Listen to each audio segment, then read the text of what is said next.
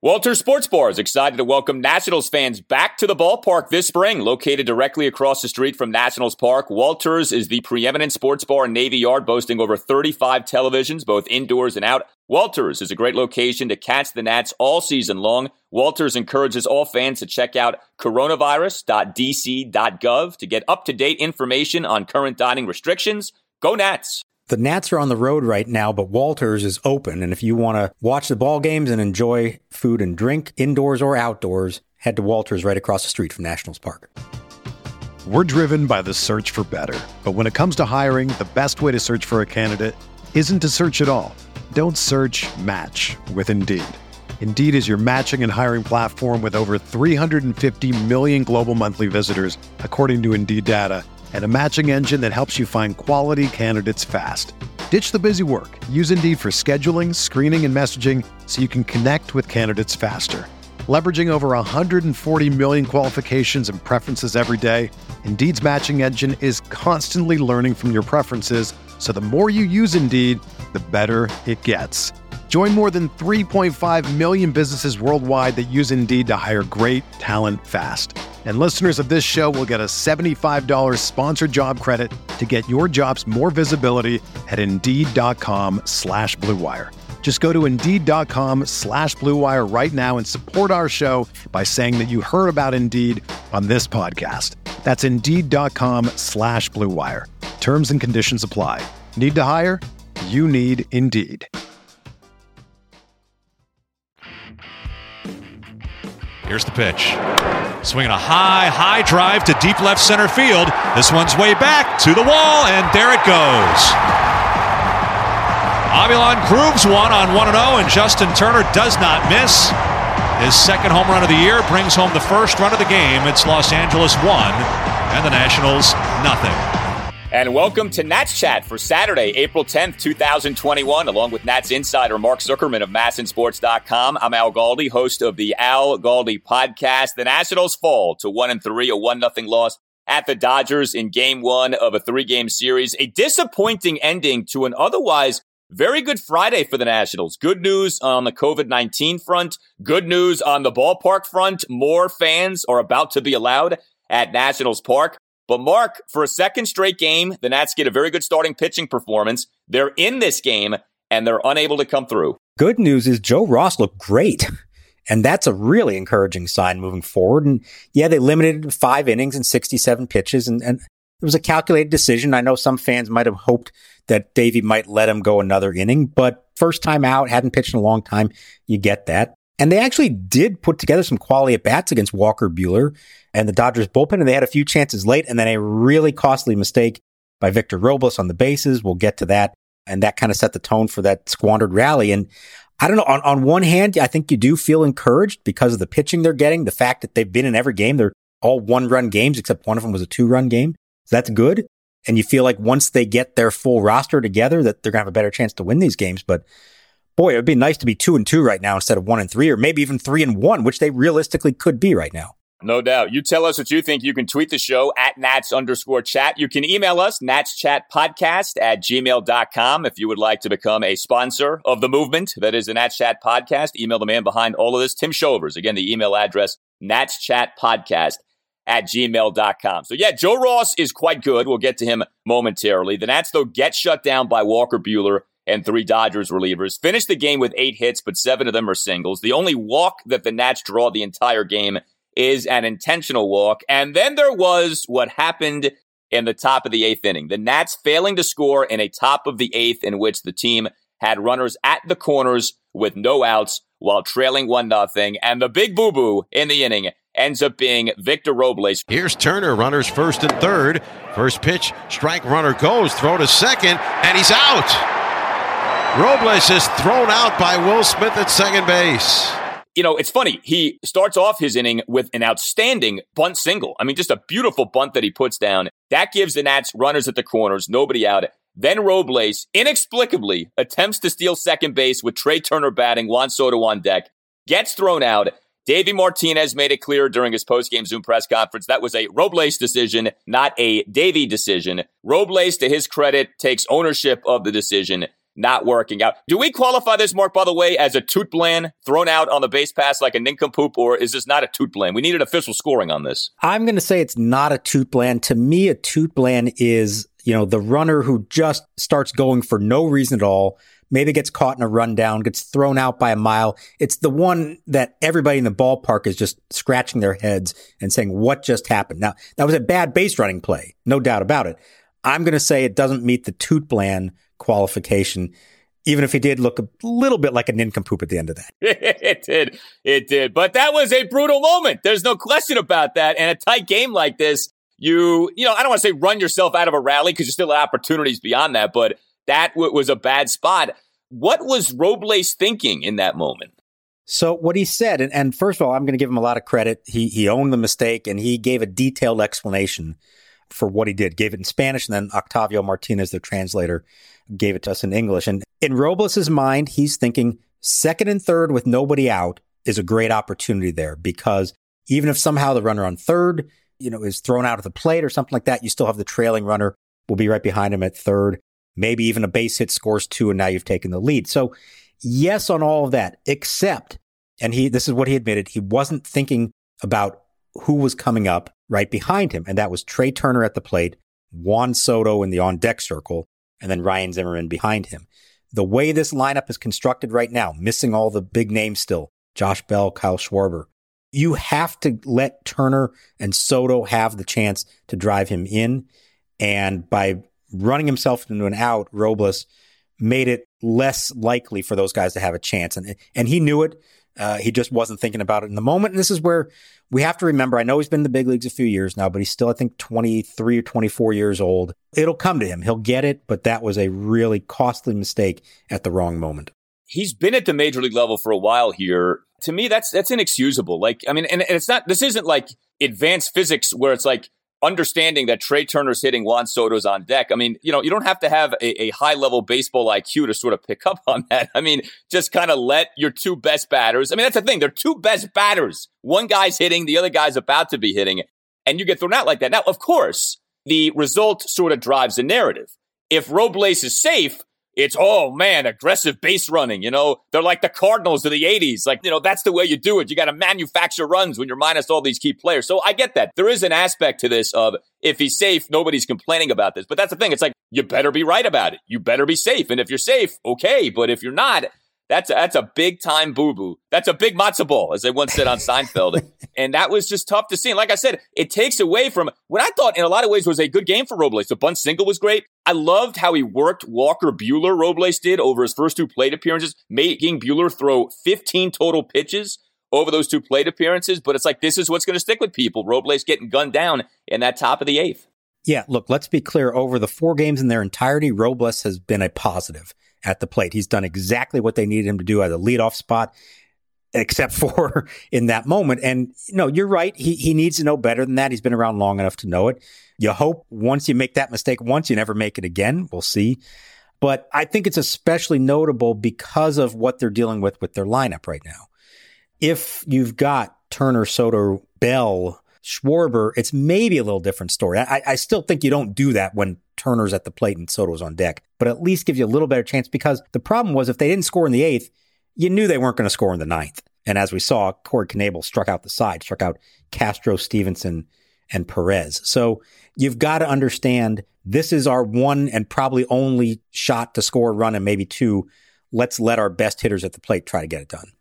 Yeah, uh, you mentioned Hernan Perez, two plate appearances off the bench, two strikeouts, each of which came on three pitches. Uh, the Hernan Perez era may not be lasting much longer. I-, I got a question though about base running because all the conversation is about Robles, and I get why. Can you explain why was Juan Soto trying to steal? Soto gets a one out single in the top of the fourth off having been down to the count at 1.02. So, you know, another instance of Soto turning water into wine as he so often does. But then he gets thrown out trying to steal second base for the third out. What was that about? Why is he trying to steal second there? So it's something he wants to do more this year. He's talked about believing he can run more, maybe even steal 20 bases, something like that. I think he has the ability to do it if you pick your right spots. And look, he was almost safe too. That was that was one of it was a perfect throw and tag. And you see more and more of this now. The throw and the tag are not going to the bag. They're going in front of the bag where you can tag the guy on the rear end before he gets the hand in. And he was called safe initially because in real time, the umpire's looking at his hand and he thinks he beat it. And then you see on replay that he didn't. So I think it's something you got to watch for now, realizing that the catchers are good enough and infielders are good enough to, to make that play again, it may just be knowing what the state of this lineup is and thinking if I can get into scoring position with Zimmerman and then Castro coming up, this might be our best chance. Maybe he forced the issue a little much, but I think it's something you're going to see him do a lot this year. He believes he can run more and he can add it to his game. Not that he needs it. I mean, he's an excellent ball player in every other way, but if he thinks that can make a difference and, and elevate his game to an even uh, to another level, you may see him try to do that more.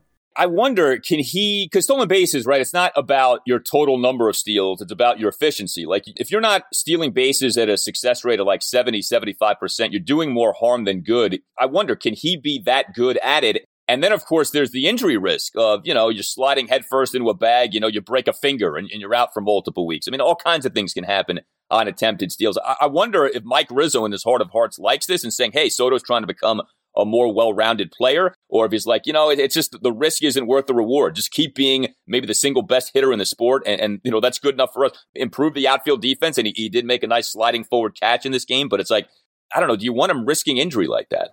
I'm thinking back now. Remember Bryce Harper early in his career thought he could run a lot, and he and he could. And then as he started to get a little closer to free agency, he didn't run anymore. He was trying to hit home runs. And I wonder if the same thing will happen with Juan here eventually, or if uh, some other people who are invested in his next contract might get to him and say, "Yeah, maybe you want to tone that down a little bit. Let's not hurt your uh, market value by uh, by risking injury running the bases." I, I don't know. We'll see. I think it's interesting. I think it's something that he maybe could add to the game, but he does need to be smart about it and, and certainly can't risk injury.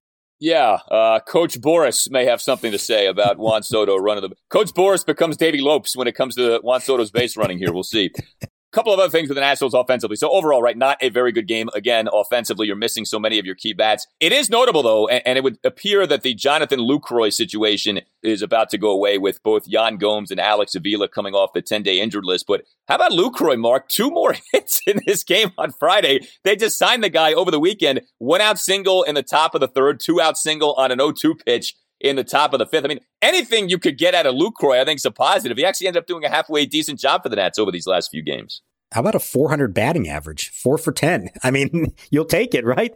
So I'm curious to see what happens now because they wanted to give Gomes and Avila the day just, you know, they just flew in the, the, during the morning, long flight cross country. They didn't think it'd be right to throw one of them out there into the game. So they gave Lucroy another start. And you would think that either Gomes or Avila will be ready to catch on Saturday but they could find a way to keep him at least for a little bit while some others are out. And it's not the worst thing to have three catchers right now for this one reason. And, and you almost saw it in the game. Davey sent Yan Gomes up to pinch hit in the eighth until Dave Roberts made the pitching change, brought in Treinen, and so Davey counter with Yadiel Hernandez, who got a double and started that rally. But when you have three catchers, you can use one of them as a pinch hitter. And right now, Gomes, Avila, and Lucroy you would say at least one of them is a better pinch hitting option for you than Carter Kieboom, Cody Wilson, Hernan Perez, somebody like that. They might find a way to keep him for a little bit, but once they're at full strength, I don't think you can afford to keep a third catcher for that reason. And un- unfortunately, they're probably going to lose him. But good for him. He's pro- he may get another job because of the the performance that he's put together here in the first week of the season in an emergency situation. Yeah, I mean, it wasn't that long ago that Lucroy was one of the better catchers in baseball. It's been a few years, and you know he's an older player now, but he did a nice job for the Nats here to begin the season. Are you interested in buying or selling your home? Support for Nats Chat comes from Rachel Levy of Compass Real Estate. By focusing on the personal parts of the real estate process and using technology to simplify the rest, Rachel seamlessly guides her clients through the experience. Rachel uses her deep local knowledge and exceptional customer service to advocate for her clients all across DC, Maryland, and Virginia. To learn more, follow her on Instagram at Real Estate Rachel. Tim Showers here, producer of the Nat Chat podcast. I'm so excited that baseball is back. There's nothing like watching a game with great weather, a cold drink, and a little action on FanDuel Sportsbook. If you've never bet on baseball before, now is the perfect time to give it a shot. FanDuel is letting new users swing for the fences risk free. You'll get up to $1,000 back if your first bet doesn't win. And once you have an account, you can get up to $25 back each day if your same game parlay bet falls one leg short. This way, you can combine multiple baseball bets for an even bigger win all season long. There is a reason FanDuel Sportsbook is America's number one sportsbook. The app is simple to use. They've got great odds on all different betting markets, unique fun bet types like same game parlay, and always on promotions to let you get more action out of every game day. And when you win, FanDuel will pay your winnings in as little as 24 hours. So if you want to lay down a bet on the Orioles, why you would choose the Orioles, I'm not sure. But if you do and they win, 24 hours, you're good to go. Just download the FanDuel Sportsbook app and sign up with promo code CHAT to get in on the action. That's FanDuel Sportsbook, promo code CHAT. 21 plus and present, in Colorado, Iowa, Illinois, Indiana, Michigan, New Jersey, Pennsylvania, Tennessee, Virginia, or West Virginia. First online real money wager only for risk-free bet. Refund issued is non-withdrawable site credit that expires in seven days. Restrictions apply. See terms at sportsbook.fanduel.com. Gambling problem. Call 1-800-522-4700 Colorado. 100 bets off in Iowa. 109 with it Indiana. 1-800-270-7117 for confidential help in Michigan. 100 Gambler. New Jersey, Pennsylvania, Illinois, Virginia. In Tennessee. 1-800-889-9789. Or in West Virginia, visit www.100gambler.net. We're driven by the search for better. But when it comes to hiring, the best way to search for a candidate isn't to search at all. Don't search match with Indeed. Indeed is your matching and hiring platform with over 350 million global monthly visitors, according to Indeed data, and a matching engine that helps you find quality candidates fast. Ditch the busy work. Use Indeed for scheduling, screening, and messaging so you can connect with candidates faster. Leveraging over 140 million qualifications and preferences every day, Indeed's matching engine is constantly learning from your preferences, so the more you use Indeed, the better it gets. Join more than 3.5 million businesses worldwide that use Indeed to hire great talent fast. And listeners of this show will get a $75 sponsored job credit to get your jobs more visibility at Indeed.com slash BlueWire. Just go to Indeed.com slash BlueWire right now and support our show by saying that you heard about Indeed on this podcast. That's Indeed.com slash BlueWire. Terms and conditions apply. Need to hire? You need Indeed. And now Ross Cumsett can put him away here. And he does. A swing and a foul tip held by Lucroy for strike three. That will do it for the Dodgers in the fifth. The biggest bright spot, clearly, by far, for the Nats in this 1 0 loss at the Dodgers on Friday was Joe Ross, pitching in a meaningful game for the first time since making that emergency start for Max Scherzer in Game 5 of the 2019 World Series, right? Joe Ross having opted out of the 2020 season due to the pandemic. He goes out there and he gives you, I mean, realistically, as much as you could have hoped for. Five scoreless innings, four strikeouts, gives up just two hits, both of which were singles, did issue a walk. He throws just 67 pitches and he gets pulled. Now, I, you know, I think it's really hard to sit here and crush Davey for this. I mean, the guy hasn't pitched in a meaningful game again since the World Series start in Game Five. But that is the kind of thing, right? You look at, you say, man, 67 pitches. I mean, they definitely could have pushed that later in the season, but they don't. Uh, but man, it, it's hard to complain about what you got out of Joe Ross for a second consecutive game. The Nats get a really nice starting pitching performance from someone who either barely pitched the previous year or didn't pitch at all. Yeah. So two points on the quick uh, hook for him. Number one, he had not pitched in any game since March 23rd in Jupiter, Florida. The way the spring training schedule was, he got the short straw and the Grapefruit League season ended before he could make another start. They wanted him to throw a simulated game in DC before opening day, and that was the one that got rained out and then ultimately COVIDed out, I suppose. So there really wasn't an opportunity for him to build up one more time. Maybe that would have made a difference. The other part was he had just gotten through the lineup twice and the Dodgers were bringing the top of the order up again the third time. I know you pay attention to these things third time through the order. Not to say that he can't do it and that he won't ultimately get there, but in your first start of the season, given the long layoff, given that lineup, are you going to let him face Chris Taylor, Corey Seager, Justin Turner a third time? So I, I get it. I understand. I think what was more telling or, or more agonizing of that was so Luis Avilan comes in, strikes out Taylor and Seager, and now Justin Turner comes up. And if we're in baseball rules pre 2020, where the reliever doesn't have to face three batters, maybe you do bring in a righty to face Justin Turner in a scoreless game in the sixth. And instead, Avilan has to face him. And he left a changeup over the plate and Turner whacked it. So I, I don't know if that would have made a difference if, if he was allowed to bring in somebody else, but I, I couldn't help but wonder that. Still, you give up one homer to, to Justin Turner over a, a full ball game.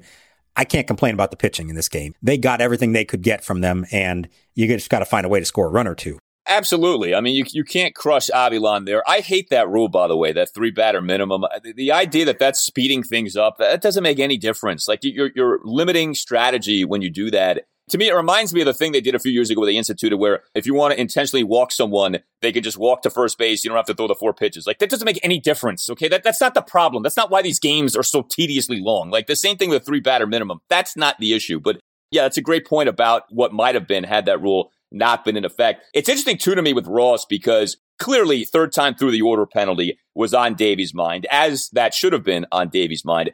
But you know, you obviously can never script how these things play out. The timing of Joe Ross's final plate appearance ends up being so unfortunate because he comes up top of the fifth, runners on first and second. The game is scoreless, and he ends up striking out on four pitches for the third out you know, if you are further along in the game and that spot arises, you pinch hit for Ross very clearly there. And who knows what happens, right? We did see a pinch hitter later in the game, Yadiel Hernandez lace a double. But instead, you're like, well, look, I mean, Ross is pitching well and it's only the top of the fifth inning. Like, we don't want to yank the guy now. So you keep him in. It's a feeble plate appearance and, you know, a, scoring opportunity. And who knows what would have happened, but a scoring opportunity goes by the wayside. So there is an element of luck with some of this stuff where it's like when you come up to hit as a pitcher, where you're at in the game. It, it can impact what takes place. And I just thought that was an opportunity that could have turned out so differently if maybe some of the circumstances around it are different. Yeah. And it literally one more inning, they would have done that. Once he got through the bottom of the fifth, they probably do hit for him in the sixth. But let me just say this.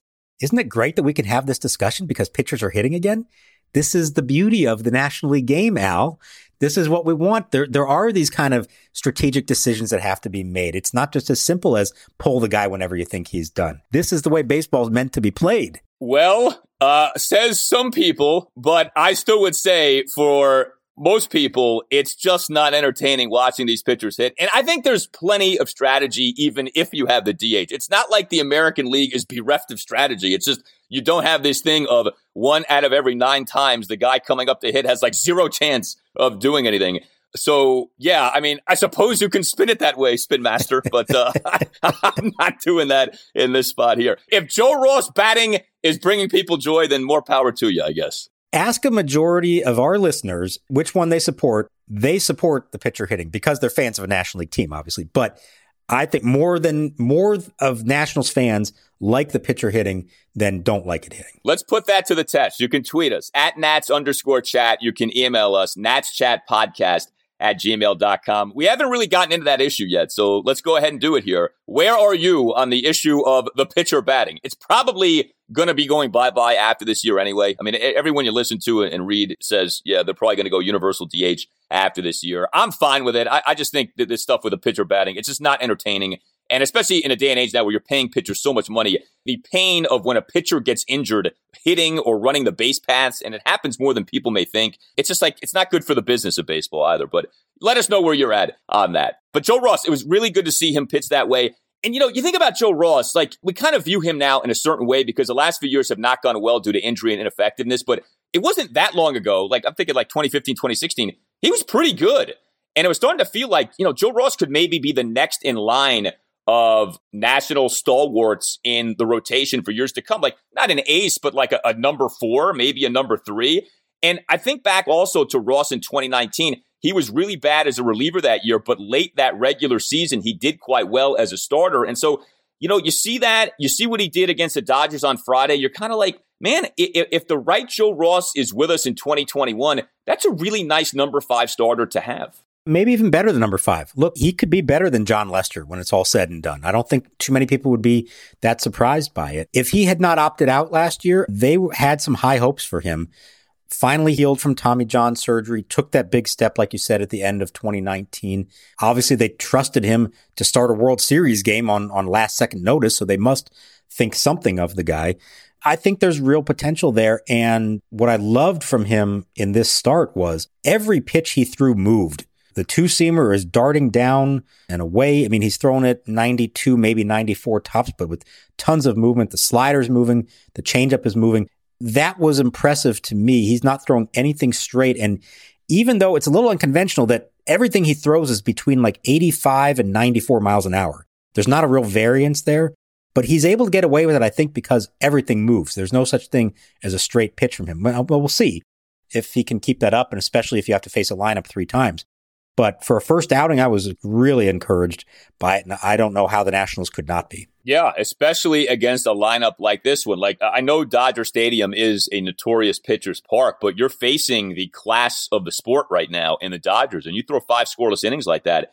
That's a great job. So I said at the top of the show, this was otherwise a very good Friday. Like, you know, other than that, Mrs. Lincoln had you enjoy the play. But beyond the game on Friday, there actually was some really good news for the Nationals. And one of the big items was the news on the COVID 19 front. The Nats earlier on Friday reinstating four players from the 10 day injured list who'd been out to begin the season due to the COVID 19 protocols. The two catchers, Yan Gomes, Alex Avila back. Your ace reliever, the lefty, Brad Hand, back, and that especially looms large in a series against the lefty laden Dodgers. And Jordy Mercer, one of your backup infielders, is back. And Patrick Corbin is with the team, was not activated, but there is a feeling that could happen for Saturday's game two in the series. We'll see. Nats have not announced a starter. But I, I love this when Davey revealed this to you guys, Mark, before the game. All five of these guys, Gomes, Avila, Hand, Mercer, and Corbin, flying on a charter to LA Friday morning and they're with the Nats. So this is good. This is what we were hoping for, that maybe some of the horses could be back for this series. Looks like that's going to be the case. I know we don't know for sure, but what do you think? Is Corbin going to start game two of the series? I have a hunch he is. Obviously, he made the trip. He's been cleared, so he's allowed to. I think they wanted to get a look at him, let him work out today at Dodger Stadium, see how he's doing. Brad Hand was able to throw an inning in a simulated game in Fredericksburg, Davey said. So that, you know, he was available for this game if they needed him. And I feel like, and not to say that they're going to make that decision based on whether they won the series opener or not, but you lose that game. And if the alternative is Austin Voth in Saturday night's game or Patrick Corbin, even if he's a little rusty, I feel like they're going to give the ball to Corbin. So we'll see. I think they were going to meet after the game to discuss it, and, and you know we'll know sooner rather than later. But that would be a big boost for them. Maybe even a little bit of an unexpected boost. I didn't necessarily think once I knew they weren't on the team's charter on Wednesday night, I didn't think they were necessarily going to find a way to get everybody there in time. Certainly not for the first game. Now the question is, who paid for the charter? Is this a Mark Lerner charter? Is it a Max Scherzer charter? A Ryan Zimmerman charter? Who came through with this one? Because that was coming up big time. Because remember, if they had to fly commercially, they're required to go through the intake screening again, which has a delay until you can be activated until you're cleared of COVID again. So the charter flight, that is huge. I don't know what it cost, but if Patrick Corbin pitches Saturday night and pitches great and helps him win a game, it was worth it. Well, they say a war, one war is worth about $8 million. So what is one win worth when it comes via a chartered flight across the country? I don't know if it's 8 million, but it's probably close. It better have been the Lerners paying for that flight. Come on. They're the richest ownership group in the sport. Like, I know Max has money. I know Zim has money, but billionaire Mark and billionaire Ted be- better have footed that bill. I, I tend to think they probably did. But that, that is the thing. Like, you think about the lack of luck for the Nationals to begin this season with this COVID 19 situation. It's not just how this played out with, you know, the positive test happens and you don't know of it prior to boarding a flight from Florida to DC. It's also that your second series of the year is in freaking LA. So you have to navigate those waters too of it's across the country. You know, like it's not like your next series was up in New York or Philadelphia. It's in Los Angeles. Like really, the, baseball gods were not smiling upon the Nationals when this whole early season situation was set up. No, and they they flew early uh, Friday morning. So you're talking about a five hour cross country flight in advance of a one o'clock game. It's not even that they were in L.A but it was opening day for the Dodgers World Series ceremony ring presentation. So they're going to have a day game at one o'clock local time. I guess in the end, it's, it's maybe good they didn't have to use any of those players, but that's a long day to fly out there in the morning. Maybe if it's a night game, he could start Gomes or Avila, or maybe Hand gets into the game out of the bullpen. But no, you're right. I mean, they, couldn't have, have drawn it up any worse from a scheduling standpoint to start the season. Uh, you know, fortunately, it, it hasn't necessarily cost them, but that was not ideal. So the four Nats who are still out are Josh Bell, Kyle Schwarber, Josh Harrison, and Jon Lester. I don't know if we're violating any HIPAA laws in saying this, but I think logic would suggest those are the four who tested positive for COVID 19 and these other guys were the close contacts. Do you think I'm right in saying that? I think it's fair to um, to wonder that and to draw that conclusion. The only thing, as somebody pointed out to me, to remember is there were two other players not major leaguers at the Fredericksburg camp who were also on the total list of 11 who were ineligible. So it's possible that one of them also was one of the ones tested positive. And, you know, so I don't want to 100% say I'm certain of it, but read between the lines. Five players already cleared. And remember, the timeline for being cleared is less for those who were close contacts versus those who actually tested positive. So it's not unreasonable to, to think this and wonder. It'll ultimately be up to them if they want to release that information or not. The good news is everybody appears to be healthy. I think we are going to see them sooner rather than later. I don't know if they all make it to LA. Maybe they meet them in St. Louis, but you would think that we're, you know, probably only a few days away tops from getting everyone back. So you mentioned the Dodgers getting their World Series rings prior to this game on Friday. I tell you, another thing from the department of you couldn't have scripted this any better or worse, depending on your perspective. On the same day that the Nationals are forced to watch or at least be in the ballpark as the Dodgers get their World Series rings in front of, by the way, 15,000 plus at Dodger Stadium we do get formal approval from Washington, D.C. for the Nationals to have more fans at Nationals Park. Finally, Washington, D.C. has approved a waiver request from the Nats to have 25% capacity, or at least more capacity at games at Nats Park. It's going to be 25% capacity. The letter coming from Dr. Christopher Rodriguez, who is Washington, D.C.'s Director of Homeland Security and Emergency Management and the approval has been granted. Now, you know, this, of course, has been a prolonged situation. The Nationals wanting fans at Nationals Park. The Nats ended up being the last major league team to announce a plan for fans attending games to begin the season because DC slow walked this. The Nats submitted on March 19th and March 24th these waiver requests for more fans. They finally get the approval on April 9th. Take your time, District of Columbia, but they are going to have increased capacity at Nationals Park, 25% capacity. Max Scherzer was very vocal about this after his season opening start. You know, why can't we have more fans, especially up in the upper deck? And thankfully, you're going to get some more fans at the ballpark. Very good news. It's great news. And, you know, hopefully this also opens it up to non season ticket holders. I get why that was the policy for the first homestand, and I'm not faulting them for doing it that way. But I know there are plenty of other fans who aren't season ticket holders that are dying to go to a game. And now they may have an opportunity to do that. Honestly, I'm a little bit surprised. I didn't think it would happen until May. Just the way the district has been moving so slowly with this, the fact that there's another homestand coming up pretty soon. And, you know, honestly, the fact that the team just had this COVID outbreak, not that that has anything to do with fans at games, but I thought that might slow the process down a little bit. I'm glad to see that it didn't. It certainly seems like Max uh, suggested the other day that you can get 10,000 people in that ballpark and be pretty spread out and, and not really be that much of a concern when you include the upper deck. And eh, even in the lower deck, I don't know what it looked like on TV, but in person, you could see how far apart people were. And I think back to our conversation with Dr. Fauci, he kind of seemed to suggest that he thought it was doable too. He knows that ballpark very well, and he knows there is a lot of room and space for people to spread out. So 10,000, give or take. I, am looking forward to seeing that. It's totally doable. You're outdoors. We live in an area, as we have said, that has done a good job by and large with the virus. It's not like you're going to have people walking around acting like idiots with this. Like people are going to behave responsibly. And, you know, there's also this. We've been having fans in stadiums for a while now. I mean, going back to last postseason in baseball, there were fans at the World Series games in Texas, and there's been no definitive proof. There is no overwhelming data saying that opening up stadiums is leading to more spread of the virus is none of the NFL. Anyone who followed the NFL playoffs, almost every game in the postseason had fans in attendance, including the, the Super Bowl had tens of thousands of people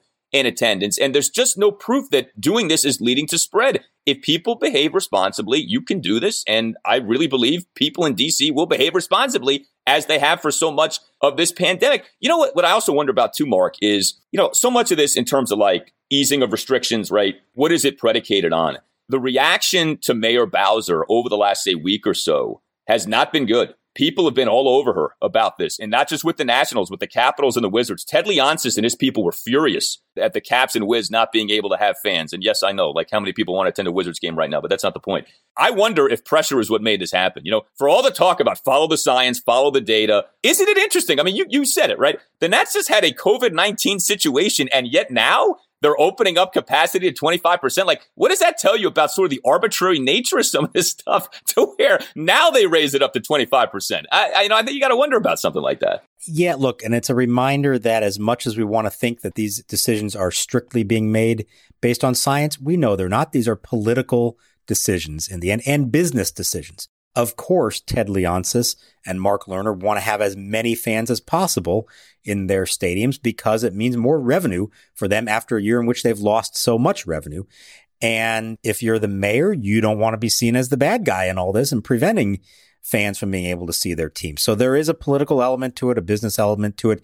Look, you hope that it doesn't lead to any rise in cases, but I, I agree with what you said. I trust fans in DC more than I trust fans in some other parts of the country. You're going to see everyone wearing masks, the vast majority of people wearing masks. You're going to see them stay in their pods.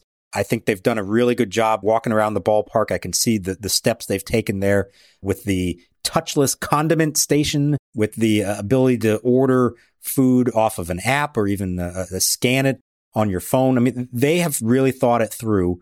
And, you know, this is going to be part of our existence for a while now even when ballparks are fully open again sometime this summer in theory, it's not going to be 100% back to normal. There are still going to be precautions in place. And I think we do have to get used to this stuff. And I think they have done a good job here. And the hope would be that fans, given this new freedom to turn out in larger numbers, will not take it for granted and will do the right thing and, and be safe about it. I'm glad they got to 25%. You'll get 10,000, give or take, at Nationals Park. And, and I think that's really good news. I think the Nationals fan base has earned this. So I'm glad to see that. All right. Well, if Patrick Corbin does start game two, how about Corbin and Scherzer to go games two and three in this series? And I don't know if the Dodgers have announced what they're doing, but looking on their website, it looks like Urias in game two, Kershaw in game. It's not Kershaw in game three. Dustin May. They're going to give Kershaw an extra day. Now, Dustin May is their number five starter. He's not a number five starter for most teams. So that's not some, they didn't catch some huge break here by avoiding Kershaw.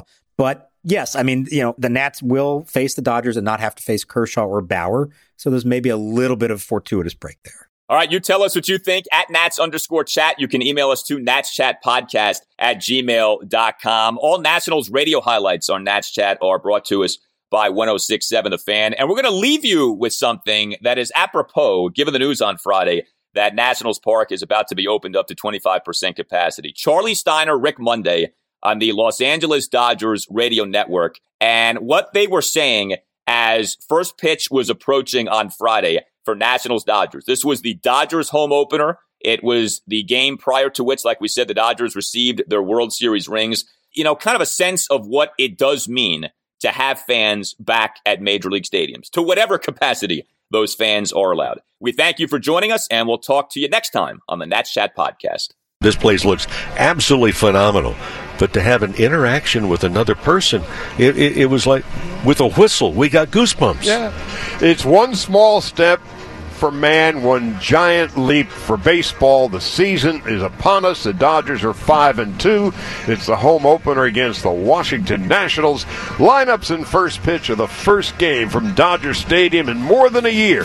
Coming up.